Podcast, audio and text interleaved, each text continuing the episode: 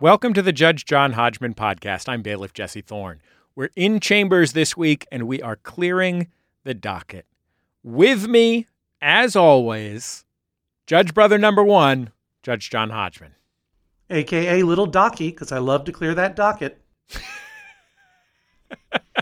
those of you who don't remember when I did this before, Tim Meadows, one of the great deadpan comedians of all time, did a thing on Saturday Night Live years ago where he was claiming on Weekend Update in an interview that he was a huge fan of hockey, which uh, the joke being that he is an African American person and hockey is a pretty Caucasian Canadian sport. And he said, Of course I love hockey. That's why they call me Little Hockey.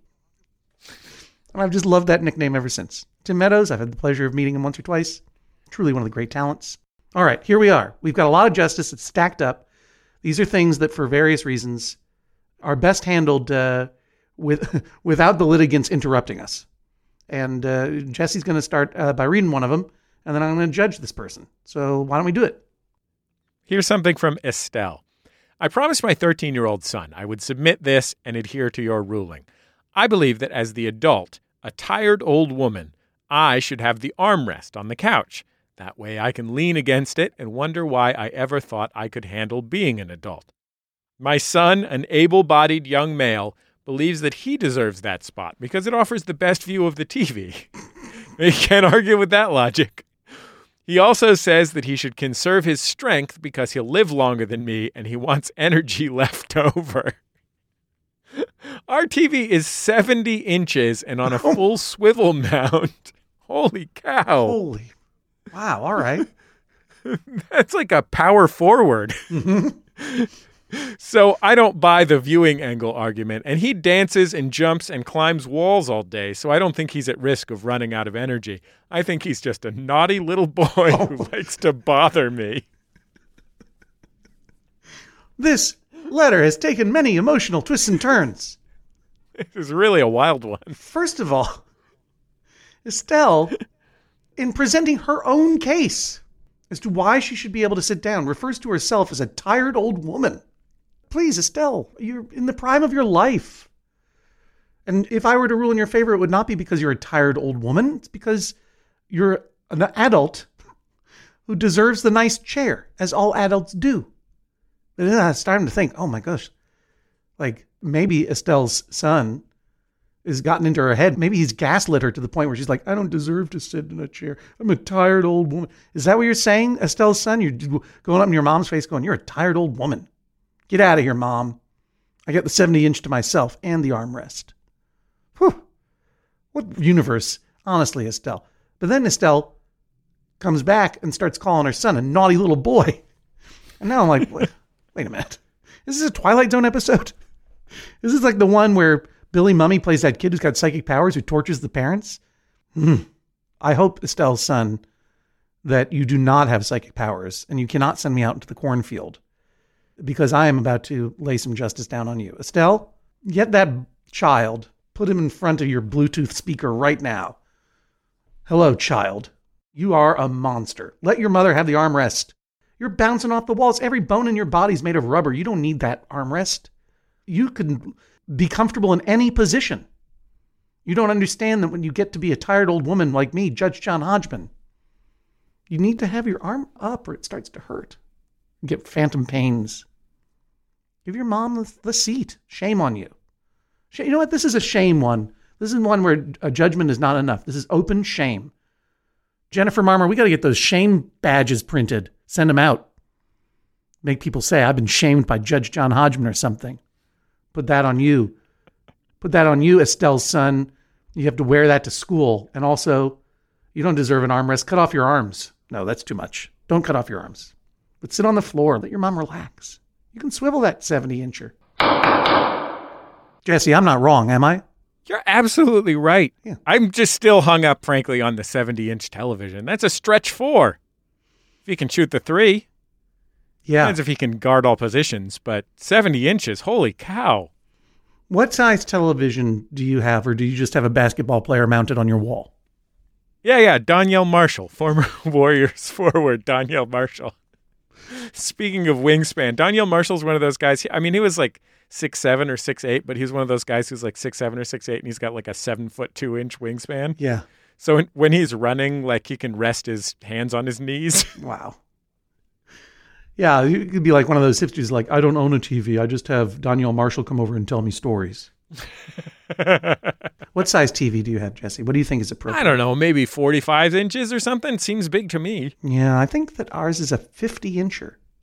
I want you all to understand this is bought during a time when a computer company gave me money and made a living. And I kind of splurged. And now it's 10 years later, if that may 12, and it still works very well. Pioneer, they don't make them anymore.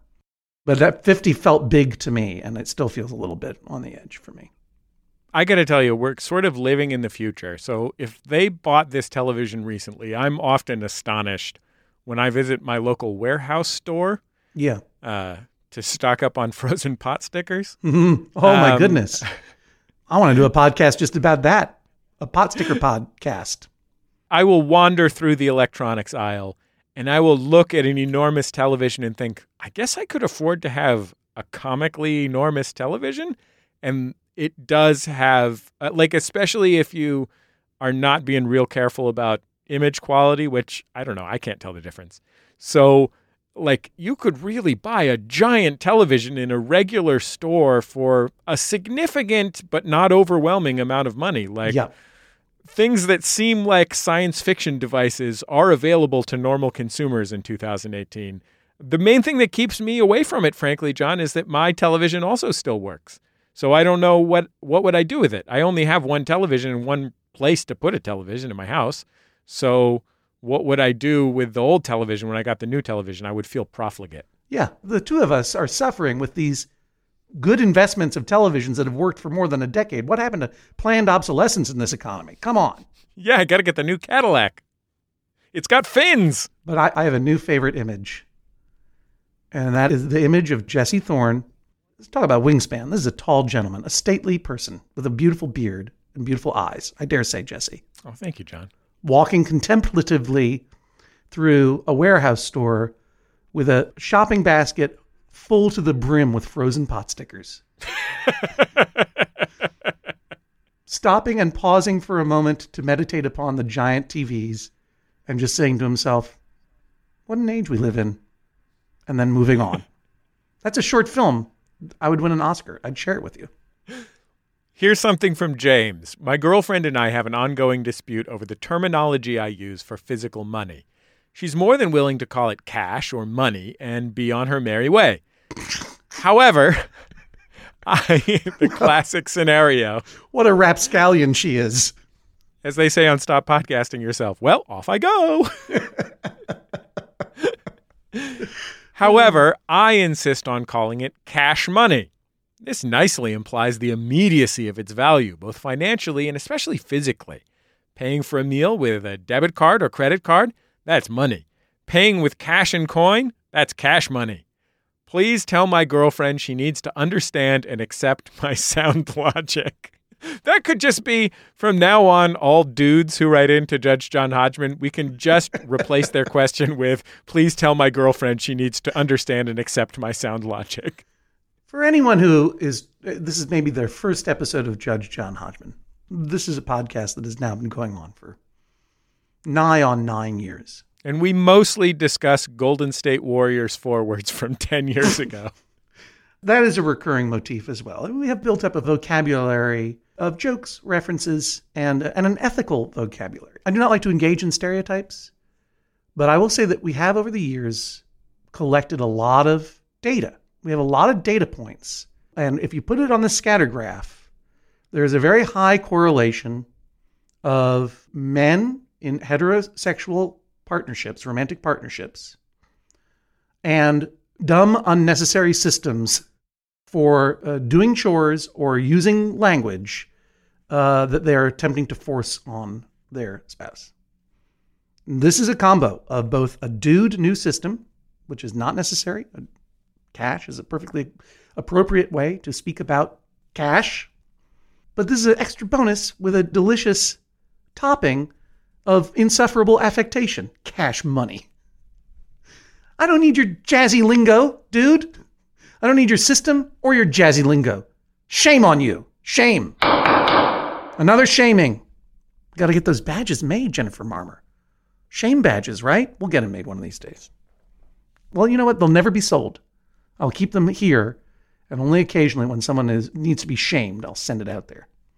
Stop it. Stop it. Just use words. Cash. Cash means cash. That's all you need to say. Money does not mean cash. Money can mean both virtual and cash. I don't want. I almost said it. I almost said cash money. Oh, we got to get out of this one immediately. Jesse Thorn, do you have any recommendation of punishment? I want to recommend a carve out. Okay. It's for hip hop performers on stage who are performing the classic call and response cash money, money, money, cash money, money. Yeah, I know why James wants to say it because it sounds fun and cool. And he's making a reference to a thing.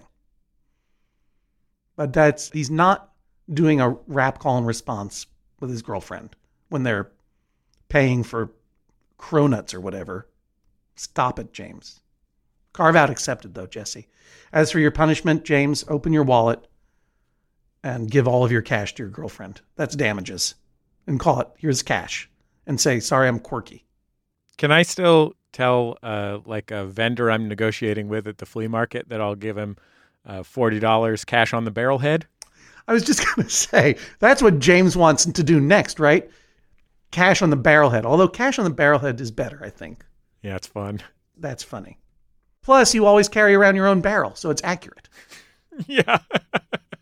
well, ever since the Great Depression, it's all I've had to wear. New image I have. It's Jesse Thorn, tall, contemplative, handsome man, walking through a flea market. Every couple of steps, he's got to push his barrel ahead of him. He's got to lift it up. punk, punk, punk. And then looking at a bunch of tie clips going, what an age we live in. Take us to the break, Jesse. Just trying to get at that Donkey Kong. Let's take a quick break. More items on the docket coming up in just a minute on the Judge John Hodgman podcast. Hello, I'm your Judge John Hodgman. The Judge John Hodgman podcast is brought to you every week by you, our members, of course. Thank you so much for your support of this podcast and all of your favorite podcasts at MaximumFun.org, and they are all your favorites. If you want to join the many member supporters of this podcast and this network, boy, oh boy, that would be fantastic. Just go to MaximumFun.org slash join. The Judge John Hodgman podcast is also brought to you this week by Babbel. Okay, it's 2020, 24, 2020, 24. Oh, if hindsight were 2020, I I don't know what I would have done differently. All I know is that I'm taking every day in this year and trying to get better a little bit every day. That's what you do. That's the way progress is made, step by step, day by day, bird by bird. And that's the way it is when you're learning anything, especially a new language with Babbel. And if Babbel can help you start speaking language in just 3 weeks, imagine what you could do in the rest of this whole year. Don't pay hundreds of dollars to private tutors or waste hours on apps that don't really help you speak the language. Babbel's quick 10-minute lessons are handcrafted by over 200 language experts, real human beings, to help you start speaking a new language in as little as one, two, three weeks. Studies from Michigan State University, Yale University, and others continue to prove that Babbel is better. And that's not just the Yale football team putting their thumb on the scale because they love learning Indonesian from Babbel. One study found that using Babbel for 15 hours is equivalent to a full semester at college. Take that, Yale, I guess.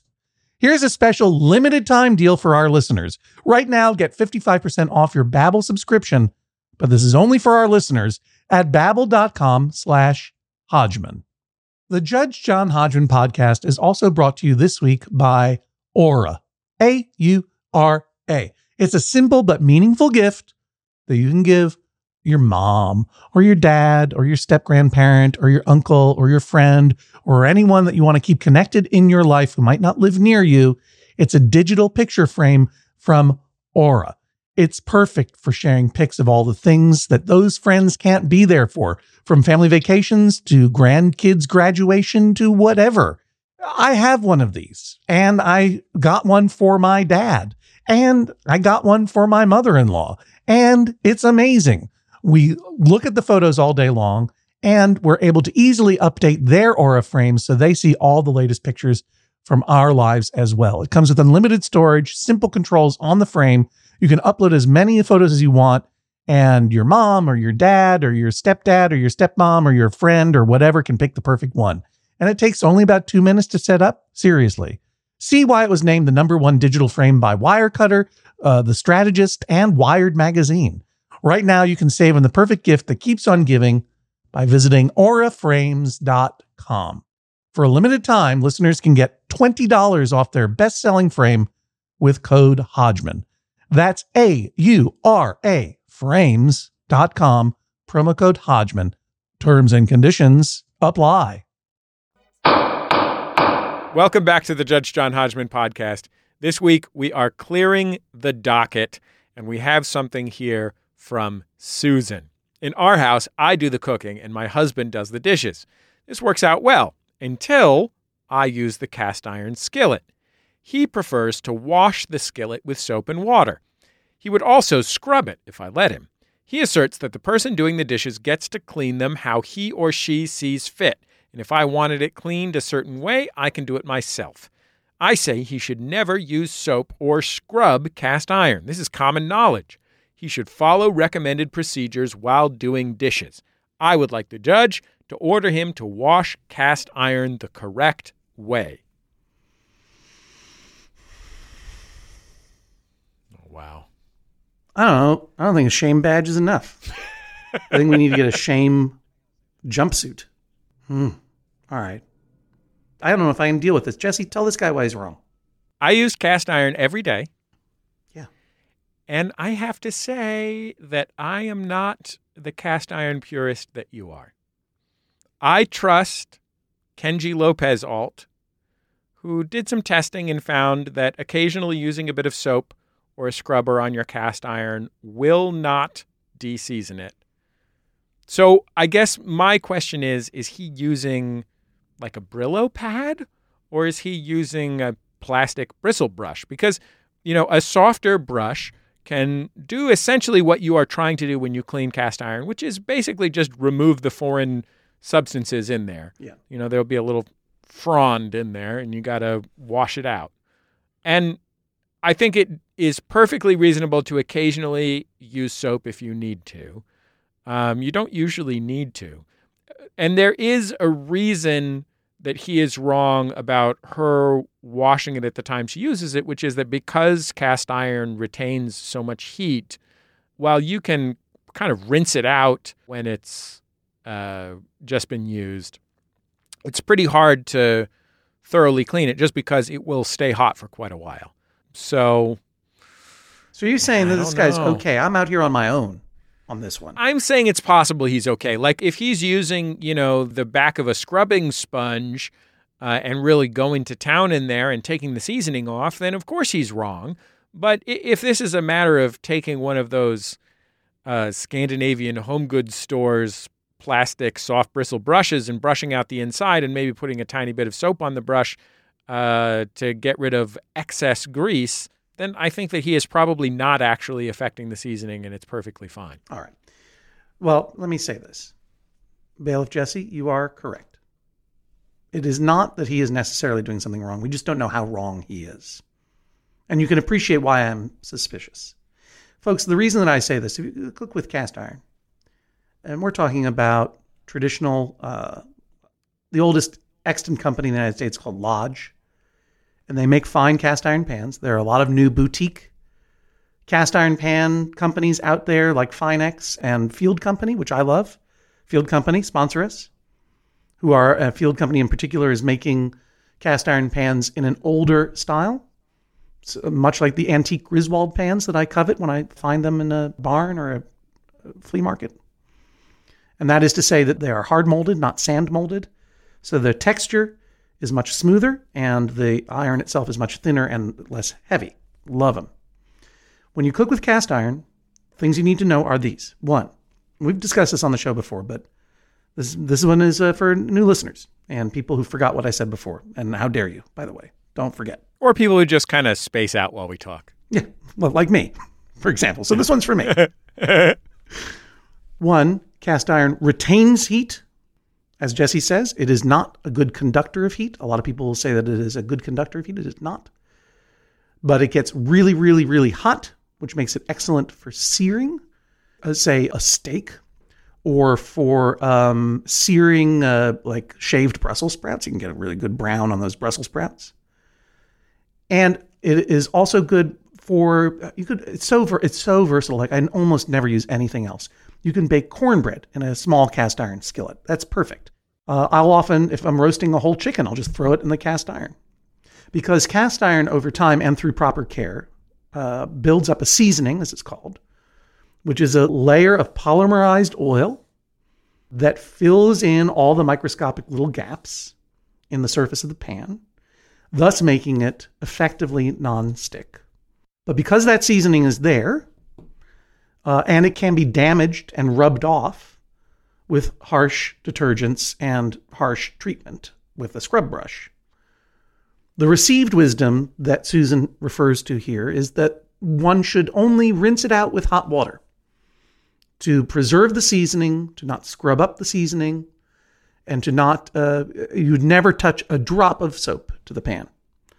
And that was how I treated my pans for a long time. But then Jesse Thorn, last time we spoke about this, he pointed out that J. Kenji Lopez Alt had determined that a little bit of soap is fine. And I'll tell you what, I use a little bit of soap from time to time too. And I use, um, I'm going to use a name brand here, sponsor us, Field Company, and also Dobie. Uh, I think that's a S.C. Johnson company. But the Dobie is a, a scrubbing sponge, but it's a very light scrubbing sponge you know, I, I like to take it when it's still hot, run hot water under it. I'm using a, a pot holder, obviously. Scrub out as much of the food material that's left over as I can with this Dobie scrubbing sponge or a light scrubbing sponge. Some people will just put kosher salt in there as a mild abrasive uh, with a paper towel to get food out. That works beautifully. Also, it makes your pan salty. That can't go wrong. Then, then wash it out with hot water. Then Dry it with a paper towel because you don't, even though it's if it's properly seasoned, it's not going to rust. But you want to make sure, and especially dry out the inside. And then you want to put a little bit, a drop or two of oil in there just to keep the seasoning going between uses. If Susan, your husband, is doing that process, then I have no quarrel with him. Or, you know, he, if he's brushing gently, and using a mild amount of soap, and then adding just a touch of oil at the end to keep the seasoning going to make up for some of the seasoning that you have pulled off with the soap, go for it. But Susan, I don't trust that your husband is doing that.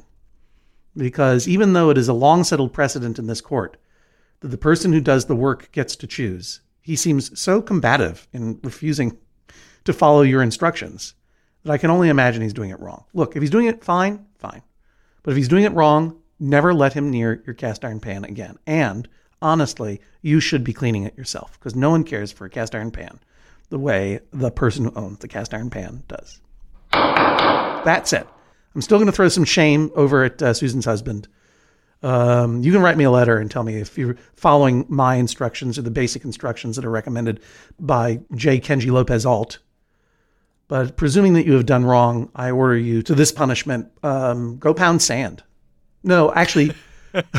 Up your nose with a rubber hose. when I say that companies like Field Company are doing a traditional hard molded cast iron pan, the differential is that Lodge is doing a sand molded cast iron pan. And I can never remember what the difference in that technique is and uh, nor did I feel like looking it up today. I'm going to make you do that, Susan's husband. You go research sand molding versus permanent molding or hard molding, cast iron pans, and you write me a letter explaining the difference clearly. And either apologize for your mistreatment of Susan's pans or tell me you've been doing it right all along, and then I'll apologize to you. Oh, love talking about cast iron pans, Jesse. I can tell, John. What an age we live in. What an age. Here's something from Cassandra. I bring this case against my husband. He's very particular about the amount of electricity used in our home. He'll often scold me for leaving the lights on if I leave the room for more than a few minutes. However, when we leave the house, he insists on turning on our air conditioner at full blast, even if we're going to be gone for several hours. He claims it's better to return to a nice, cool house and that we can turn it off when we get home to save money. This is ridiculous. The money we spend running the AC when we're gone is bound to exceed what we would save by turning it off when we return. I humbly request that you order my husband to either turn the air conditioner off when we leave the house or stop harassing me about forgetting to turn off the lights on occasion. Well, first of all, I think he should stop harassing you, especially when he's committing this crime. But Jesse, you live in a, a hot land. Hotland, Mhm. California, right? Yeah, Los Angeles, or as I call it, Hotlanda. And what's your air conditioning situation? Well, we have an air conditioner, central air conditioner in our attic. Are you Um, sure it's not just Donyell Marshall with a big uh, block of ice? I think Donyell Marshall made plenty of money in his NBA days. He doesn't need the work. Uh, we have a we have a big giant air conditioner, and we have a programmable thermostat, like almost all people in 2018. mm-hmm. And our thermostat is programmed to vary the temperature depending on whether we are in the house or out of the house and what time of day it is based on our general schedule. We don't have a smart thermostat. We just have a regular, you know, uh, home improvement store $30 thermostat, A gentleman's C thermostat. yeah. Um, air conditioning is a genuinely significant burden on the resources of our world. Yes. It is a genuinely significant household cost. And it also teaches you not to tolerate warm weather when you live in a warm weather place. You use more air conditioning uh, if you have air. I mean, obviously, in a literal sense, if you have air conditioning, you use more air conditioning. But there's studies that suggest in places uh, where there is more air conditioning, people want the environment to be cooler Mm-hmm. Because they get used to it. because they get used to it exactly and it, it the solution is so simple just get a decent thermostat Yeah. like you can set it to cool down the house before you get back if that's what you're worried about uh, but leaving it on while you're not there is frankly borderline immoral Yeah, I mean, this is a thing. Unlike Susan and her husband, where the infraction was a little ambiguous and maybe not so bad as I initially thought, but the behavior surrounding the infraction, the imperiousness of saying, I'll wash it the way I want, not the way you ask me to. Because after all, helping is helping in the way you are asked to help, not in the way you want to help. That, to me, was the true crime. Here we have two true crimes this has just become a true crime podcast. So, uh, welcome to number one in the charts, Jesse, because we got two true crimes here. One, the obvious and truly, like I've used the word shame quite a bit in this podcast, but the truly shameful waste of electricity and resources that are being described here. You know what? Three true crimes here, right? Because two, there is also the illogic of running the air conditioner for hours without a human being in there to be cooled, and then claiming to conserve energy by turning the lights off, which is hardly equivalent. And three, shaming Cassandra over this completely irrational, paradoxical behavior. In all three ways, Cassandra's husband, you're wrong. Unless, unless you can provide me with some hard evidence like a meter reading that when you air condition your way, Cassandra's husband, leaving it on for hours when there was no one there to enjoy it, then coming home and turning it off, actually saves electricity rather than using it when you're in the house, I would have to concede that science is real. But I don't think that your uh, meter reading will show that. I'm fairly confident that the best way to use your air conditioning, the most responsible way, is to use it mildly when absolutely necessary and when you are there to enjoy it. And there's no reason that you couldn't turn on that air conditioner when you got home, get the house cold, and then turn it off again and, and enjoy your after effect in the same way and save much, much more energy than what you're proposing. So, yeah, what Jesse is describing is truly common. A programmable thermostat is one solution that is a million times better and more responsible than what you're doing. You could get a smart thermostat if you want one of those nerds hanging around, those bookish thermostats. there are also a bunch of aftermarket devices that I happen to look at that um, well, even if you have like a, just a wall air conditioning unit, if it has a remote, a remote control, an infrared remote control, and a lot, and most of them do these days, you can buy an aftermarket device that will talk to that remote control via Wi-Fi. So, in other words, you could turn on your air conditioner half an hour before you get home, and or program a routine that makes sense for your day. Um, and if you have an old air conditioner that doesn't have a remote and isn't central air conditioning and isn't hooked up to your thermostat or anything else, if it's within your means, I would suggest that you upgrade to a more, probably a much more energy efficient model anyway. So there you go. Shame on you. Another shame. Shame badges all around. And uh, my punishment is that um, I don't want to punish Cassandra. What I want is for him to have to sleep with the lights on and, and the air conditioner off and the lights on for three full nights while Cassandra goes and takes a weekend away with some friends. this is really Byzantine, John. Look, you know, I fear sometimes that my verdicts are taken lightly or are not adhered to. That perhaps I am not punitive enough. You know, this guy isn't going to do anything I order him to do anyway. He's a sociopath. Look at what he's doing with the air conditioner. What an age we live in. What an age. This guy's walking around his house in a sweater in July. He's turning on the air conditioner as he leaves the house. It's backwards. Look, we're all we all live in the modern age. We're all contributing to the death of the ecosystem in which we live in. We don't have to be flagrant about it. What an age we live in. Hmm. Let's take a quick break. When we come back, we'll hear about art etiquette and also kilts. Back for another game. You know it. What's going on? Just one more week till Max Fun Drive. Hard to believe. It's been a heck of a year since the last one. We're now a worker owned co op. We raised $50,000 for charity last year. And we've added a bunch of awesome new shows. But do you think we're ready to do it again? Absolutely. Lovely new gifts are lined up. The episodes will be amazing, and wait till everyone hears the bonus content. Yeah, plus they know to go to MaximumFun.org slash newsletter, so they're getting all the news. Oh, like that meetup day is on Thursday, March 21st. Then what's bothering you? Me? Oh, nothing. We're all set for Max Fun Drive to start on Monday, March 18th.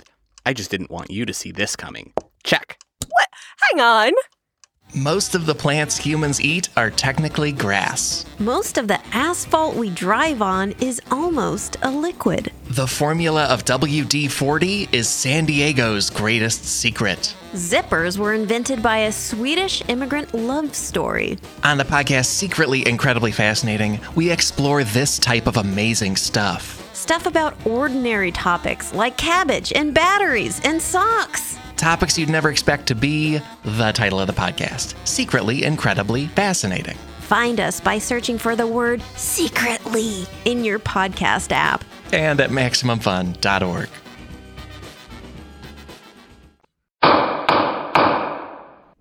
Welcome back to the Judge John Hodgman podcast. We're clearing the docket this week. We've got something here from Todd. I'm an artist and I mostly paint abstract works. I love finding paintings at flea markets, the dump, or yard sales to paint over. My 12 year old daughter, Isla, is also an artist. She thinks painting over someone else's art is a bad idea and it's disrespectful to that artist and to art itself. She wishes that the court order I use only new canvas to make new work. Hmm, this is interesting. Another child parent dispute. All right. Let's keep things consistent. Todd, please get Isla and put her in front of your Bluetooth speaker. Hello, Isla. I'm Judge John Hodgman. It's possible your name is Ayla. Yeah, forgive me if we've misread your name. Also, Todd should have sent in pictures of his art so I could determine whether or not it's good or bad. But even if it's terrible, I will say this shame on you, Isla. Sorry, Ayla. Sorry, 12 year old person. Sorry to shame you. I'm sorry to shame a child. But while your instinct is ethical and empathetic, that perhaps an artist uh, who gave up their work to a flea market might feel sad that Todd is painting all of his junk all over it. That is a fair exploration of art. Art is often collage. Use of found art and manipulation of found art is part of art. Art is not always kind, it is occasionally transgressive. And you will learn this when Todd takes one of your paintings and defaces it. No, I hope you, Todd, I order you to never do that. Respect Isla Ayla's sensitivity. You may continue to do your art, Todd. Isla Ayla, you may continue to do your art. And Ayla, Isla, for mispronouncing your name, I apologize. And for bringing shame upon you, I offer this compensation. You can Sharpie over any of Todd's art at any time. What's good for the Todd is good for the Isla. Just paint all over his stuff. It'll be fun. You can do it together. I have to say, John, I was thinking of there, there are two paintings in our office here, mm-hmm. or in, in my part of our office, just outside the studio where I'm recording from. They're both by an artist named Josh Dorman, mm-hmm. who's also a Max Fun supporter and listener. Thanks, Josh. I know. And uh, one of them is a small one that he was kind enough to send, and one of them is a beautiful large one that my wife bought me as a wedding gift. And Josh creates sort of imaginary worlds by painting, drawing, and also recontextualizing imagery from 19th century books Mm-hmm. And you know other ephemeral sources. And the transformation of imagery is an important artistic mode that one would not be able to pursue if you had ruled otherwise john. And i think it's a, an essential part of art to create new things from the old. And i also think that the artist no longer controls their work once it passes from their possession that's part of the contract of being an artist. It's a difficult part in some cases, but it's part of what you do. You give it to the world, and then the world does with it as it sees fit. And that could include transformational work like Todd is doing. Yeah, that's, for example, uh, why I bought the original Mona Lisa, which of course was stolen from the Louvre years ago. I bought it on the black market last year and I burned it. But you'll always have those ashes, John. That's my work of art. I've got a Mona Lisa urn. Anyway, check out Josh's paintings at joshdorman.net. I will check out. How do you spell Dorman? Because I was looking for it while you spoke. D O R M A N. Josh D O R M A N. joshdorman.net. And Todd and Ayla slash Isla, uh, if you would like to send in some samples of your respective artworks, uh, we would love to feature them uh, on our show page at maximumfun.org or and and or and and on our uh, Instagram page at instagram.com slash judge John Hodgman. We like art. Judge Hodgman, we received a letter from Josh about a swift justice dispute that you and guest bailiff Maeve Higgins adjudicated at the end of the episode Nine Tenths of the Law. Uh, do, do you remember this uh, question? Was this surrounding the issue of whether a kilt is round? Yes. Does a kilt count as being round? Specifically in the game Scattergories. Uh, Your answer was that no, kilts are not round. And this is what Josh had to say. Your ruling is correct, but perhaps for reasons you did not know. The great kilt, traditionally worn in the highlands of old, was actually composed of one large piece of fabric that was wound about the body, secured at the waist with a belt, looped over the torso, and held in place with a kilt pin. So essentially, the shape of a kilt is flat, like a blanket and he refers us to the Wikipedia entry on belted plaid, uh, which you can find by searching for belted plaid on Wikipedia. Thank you, as always, for your wisdom, says Josh. And you know what? I say it too. Thank you, as always, for your wisdom, John. Well, thank you for your wisdom, Bailiff Jesse Thorn, and thank you for writing in, Josh. I had not known of the belted plaid or the great kilt. I guess I only knew about the good kilts, but this great kilt is pretty interesting. I'm looking at the Wikipedia page right now, and uh, uh, guess how big it is, Jesse? How big? 70 inches. 70 inches wide. Wow. That's like one Donyell Marshall. Yeah, that's right. That's how, that's how they measured it out. You know, Donyell Marshall is a Highlander, right? He's hundreds and hundreds of thousands of years old, and he's been, you know, his height has been used to measure all sorts of things, from TVs to great kilts. Thank you for your service, Donyell Marshall, and also uh, thanks for uh, basketball. Did you say thanks for basketball? I said thank you for your basketball. okay. meaning, that makes a lot meaning, I guess sense. your skill at basketball and the entertainment you have brought to many. Yeah. But also, I guess I, I guess I could be thanking him for bringing the. Does he bring the basketball to the games? That's part of the swing forward's job. If if you're just a power forward like Karl Malone, you don't have to bring a basketball. If you're just a small forward like Chris Mullin, you don't have to bring a basketball. But if you can cover the three and the four, then you do have to bring the basketballs to the game. Well, I say again, thank you for your basketball. Has it ever happened in sports that the teams show up and none of them brought up basketball? I'm going to find out. I'm gonna find out the sports. Certainly not in today's fast and flexible NBA game, where the ability to cover multiple defensive positions is a must. Well, You're going to want some long wings who can shoot the tray. words. Okay, I believe you. The docket is officially clear. That's it for another episode of Judge John Hodgman. Our producer is Jennifer Marmor. You can follow us on Twitter at Jesse Thorn and at Hodgman. We're on Instagram at Judge John Hodgman. Make sure to hashtag your Judge John Hodgman tweets, hashtag JJHO, and check out the Maximum Fun subreddit to discuss this episode. Submit your cases at MaximumFun.org slash JJHO or email hodgman at MaximumFun.org. We will see you next time on the Judge John Hodgman podcast. MaximumFun.org. Comedy and culture. Artist owned. Listener supported.